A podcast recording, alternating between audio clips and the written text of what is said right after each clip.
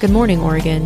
It's Wednesday, July 28th. This is Catalina Gaitan with the news briefing from the Oregonian and Oregon Live. Before we start, a quick thank you to PacificSource for supporting the show. Former Oregon State Representative Mike Nearman has been banned from entering the Oregon Capitol building and the grounds surrounding it for the next 18 months after pleading guilty Tuesday to official misconduct. This ban was part of a plea deal reached between Nearman and Marion County District Attorney's Office in exchange for prosecutors agreeing to drop a second charge of criminal trespassing.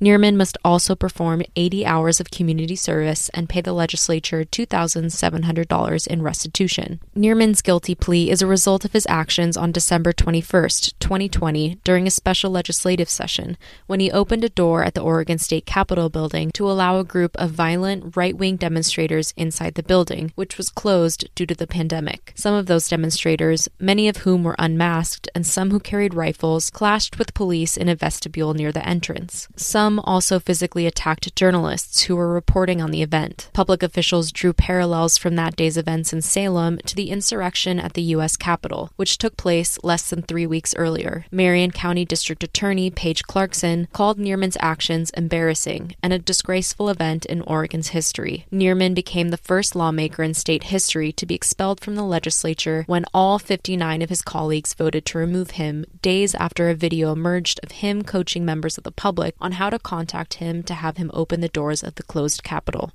Police in Portland and Gresham responded to four shootings overnight, all of which occurred within 8 hours of each other. The spree of gunfire began at 11:30 p.m. Monday when Portland police received reports of a shooting near Southeast 170th Avenue and Powell Boulevard. A person found at the scene with a gunshot wound was taken to a hospital with non-life-threatening injuries. Fewer than 3 hours later, police responded to a second shooting in Southeast Portland. Officers patrolling near Southeast 74th Avenue and Woodstock Street reported hearing gunshots just after 1 a.m. Officers investigated the area and attempted to stop a vehicle they suspected of being involved in the shooting. The car drove off and stopped near Southeast 100th Avenue and Henry Street. There, four people fled on foot. Two people disappeared into the neighborhood, and police arrested the two others. They then discovered one of those people had been shot. That person was taken to the hospital with a non life threatening injury. The other person, an 18 year old, was charged with attempting to elude police, reckless driving, and recklessly endangering another person. Less than 15 minutes later, Portland police received reports of a third shooting in southeast Portland, this time near southeast 108th Avenue and Holgate Street. A wounded person at the scene flagged down officers and was taken by ambulance to a hospital with non life threatening injuries. The suspect in that shooting had already fled the scene by the time officers arrived.